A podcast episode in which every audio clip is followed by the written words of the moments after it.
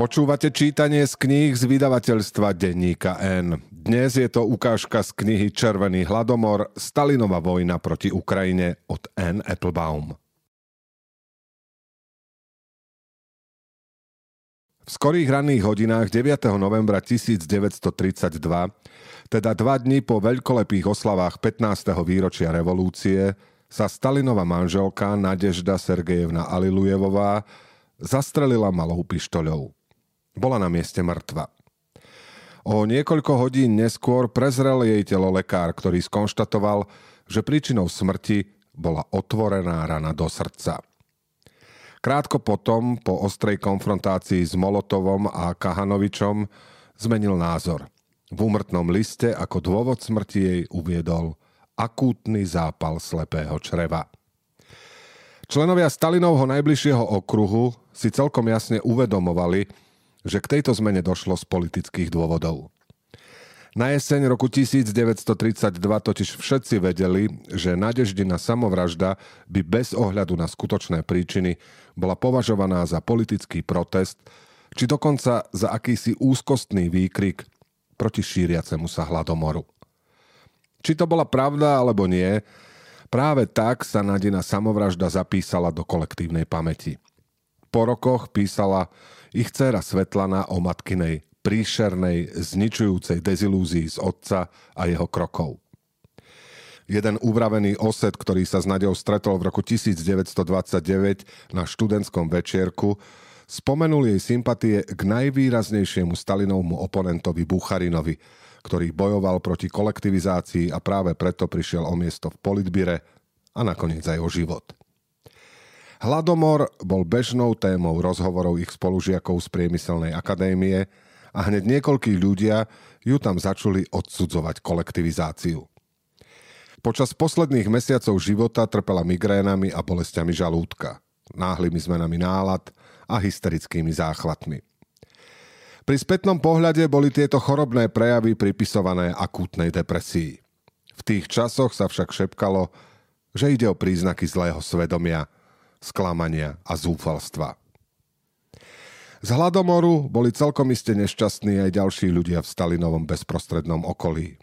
Keď mnohí vysoko postavení bolševici vyzreli spoza čipkovaných zácloniek svojich pohodlných vlakov, videli veci, z ktorých boli zhrození. A niekoľkí z nich v sebe našli dostatok odvahy a svojho vodcu o nich aj informovali. V auguste 1932, kým bol Stalin ešte stále v Soči, dostal list od Klimenta Vorošilova, ktorý sa krátko na to stal ľudovým komisárom pre obranu. Po celej Stavropolskej oblasti som videl len samé neobrobené polia. Očakávali sme dobrú úrodu, ale tá neprišla. Podľa toho, čo som videl z okna, všade na Ukrajine platí, že pôda vyzerá ešte menej obrobená ako na Severnom Kaukaze. Mrzí ma, že ti počas tvojej dovolenky píšem o takýchto veciach. Ale nemôžem mlčať.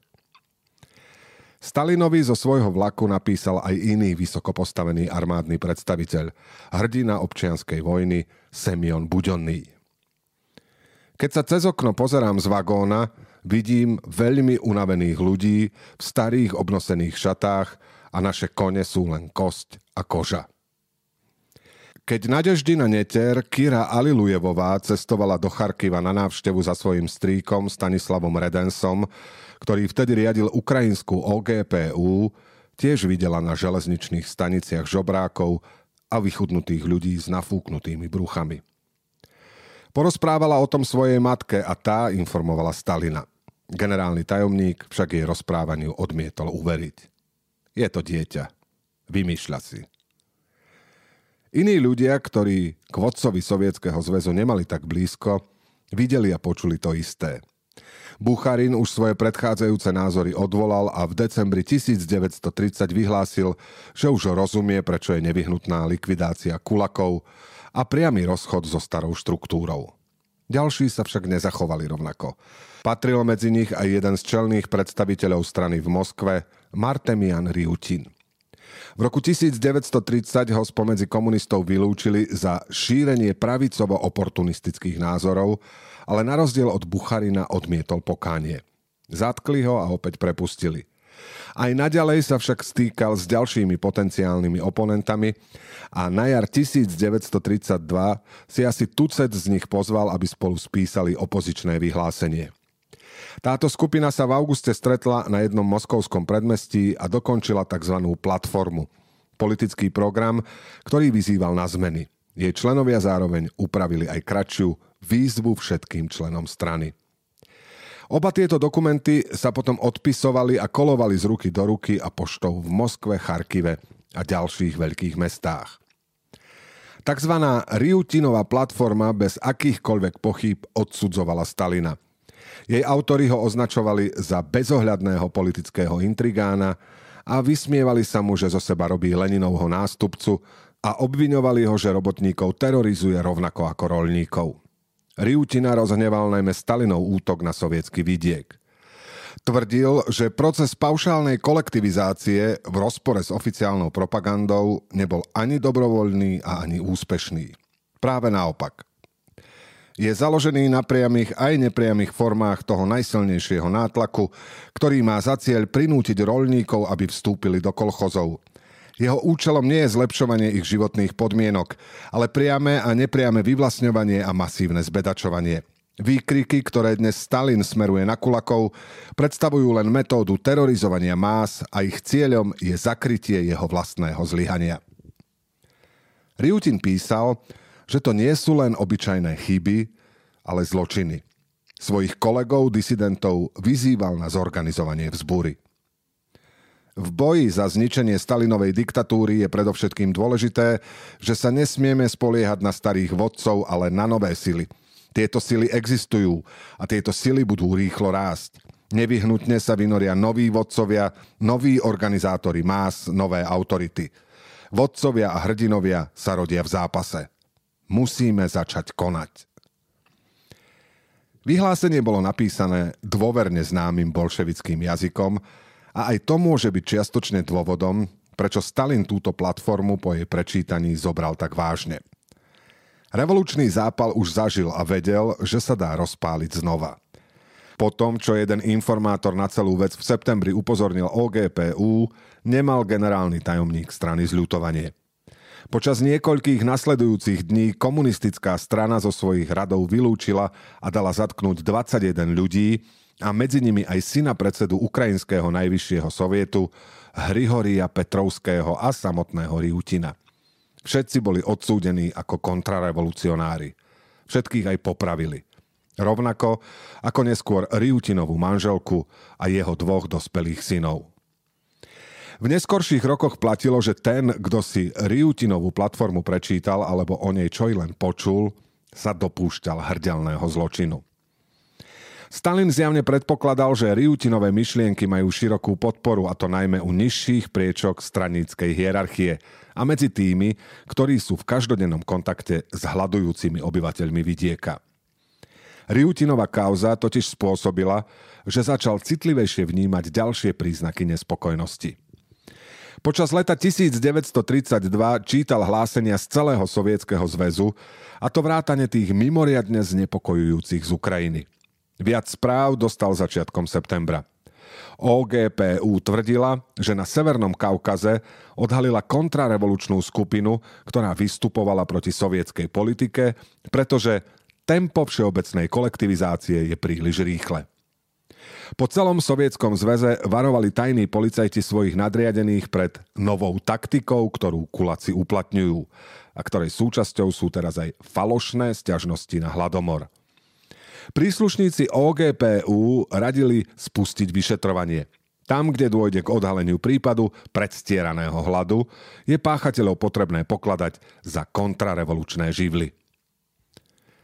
Nadina smrť, Riutinová kauza, znepokojujúce listy od blízkych spolupracovníkov a drsné správy z terénu, to všetko na jeseň toho roka len umocňovalo Stalinovú paranoju. Všade okolo neho to vrelo nespokojnosťou a možnosť kontrarevolúcie zrazu pôsobila reálnym dojmom. Historici sú už dlho presvedčení, že udalosti leta a jesene roku 1932 viedli k hromadnému zatýkaniu a popravám v rokoch 1937 a 1938. Teda v období, ktoré bolo neskôr označované ako Veľký teror. Zároveň však vytvorili podhubie pre dôležitý súbor rozhodnutí, ktoré postihli Ukrajinu. Vtedy na jeseň bol ešte stále čas na zvrátenie vývoja. Kremeľ mohol Ukrajine a ďalším obilným oblastiam Sovietskeho zväzu poskytnúť potravinovú pomoc tak, ako to urobil v roku 1921. A to nárazovo a na náhodnom princípe začal robiť aj teraz. Štát mohol prerozdeliť všetky dostupné zdroje alebo doviesť potraviny zo zahraničia. Rovnako ako v roku 1921 mohol dokonca požiadať aj o zahraničnú pomoc. Stalin namiesto toho začal vo vzťahu k Ukrajine používať ostré vyjadrenia a to isté platilo aj o Severnom Kaukaze, teda o ruskom regióne prevažne osídlenom ukrajinským obyvateľstvom. Dajte si za úlohu urýchlenú premenu Ukrajiny na skutočnú baštu ZSSR, ozajstnú vzorovú republiku, nariadil v auguste Kahanovičovi. Vynadajte severokaukaskému vedeniu za zlú prácu pri rekvirácii obilia, pokračoval. Priamo v teréne sa k nemu pridávali aj ďalší.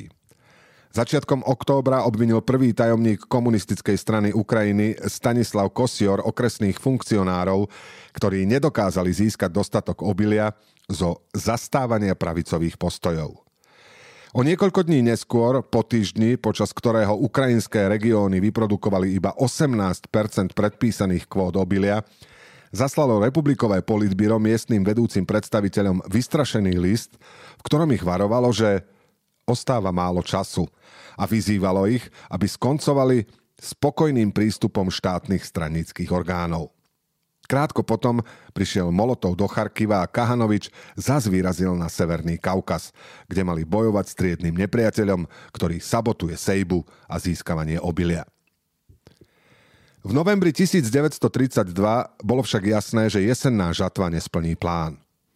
V Sovietskom zväze bola v porovnaní s očakávaniami plánovačov úroda o 40% nižšia a na Ukrajine sa rozdiel dokonca pohyboval na úrovni 60 za zmienku stojí, že celkový pokles produkcie nedosiahol také dramatické rozmery ako v roku 1921 a počas niekoľkých nasledujúcich rokov sa držal viac menej na stabilnej úrovni. Súhrná úroda na území celého Sovietskeho zväzu v období 1931 až 32 predstavovala 69,5 milióna tón čo bol pokles v porovnaní s 83,5 miliónom tón z obdobia 1930 až 31. A v období 1932 až 33 bol celkový výnos obilia 69,9 milióna. V období 33 až 34 dosiahla žatva v Sovietskom zväze 68,4 milióna a v ďalšom období 1934 až 35 zas 67,6 milióna. Nerealistické nároky, ktoré štát kládol na poľnohospodárov, očakávanie, že sa im podarí dosiahnuť nesplniteľné ciele, však vyvolali dojem absolútneho prepadu. A trvanie na tom, aby rolníci dodali obilie, ktoré podľa Stalinovho presvedčenia muselo niekde byť, spôsobilo humanitárnu katastrofu. Politika vodcu strany počas jesene neúprosne viedla k hladomoru vo všetkých obilných regiónoch Sovietskeho zväzu. V novembri a decembri 1932 však na Ukrajinu pritlačil ešte viac a krízu úmyselne prehlbil. Sovietské vedenie za asistencie svojich vystrašených ukrajinských náprotivkov postupne pomocou byrokratických fráz a chladných právnických výrazov spustilo hladomor v rámci hladomoru. A ten bol zameraný konkrétne na Ukrajincov a Ukrajinky. Niekoľko súborov smerníc týkajúcich sa rekvizícií, poľnohospodárstva a dedín zaradených na čiernu listinu – stráženia hraníc a ukončenia ukrajinizácie spolu s informačnou blokádou a mimoriadnými pátracími akciami s cieľom pripraviť milióny rolníkov o akékoľvek jedlo, to všetko viedlo k príšernému hladu, ktorý je dnes známy ako holodomor. A holodomor zase viedol k výsledku, ktorý nebolo ťažké predvídať. Zo sovietskej politiky aj verejného života zmizlo Ukrajinské národné hnutie. Spomienka na kruté ponaučenie z roku 1919 bola ešte čerstvá. A Stalin mal v úmysle postarať sa o to, aby sa už nikdy nezopakovalo. Počúvali ste ukážku z knihy N. Applebaum Červený hladomor Stalinova vojna proti Ukrajine. Túto knihu a množstvo ďalších skvelých kníh nájdete v obchode denníka N na adrese obchod.denníkn.sk.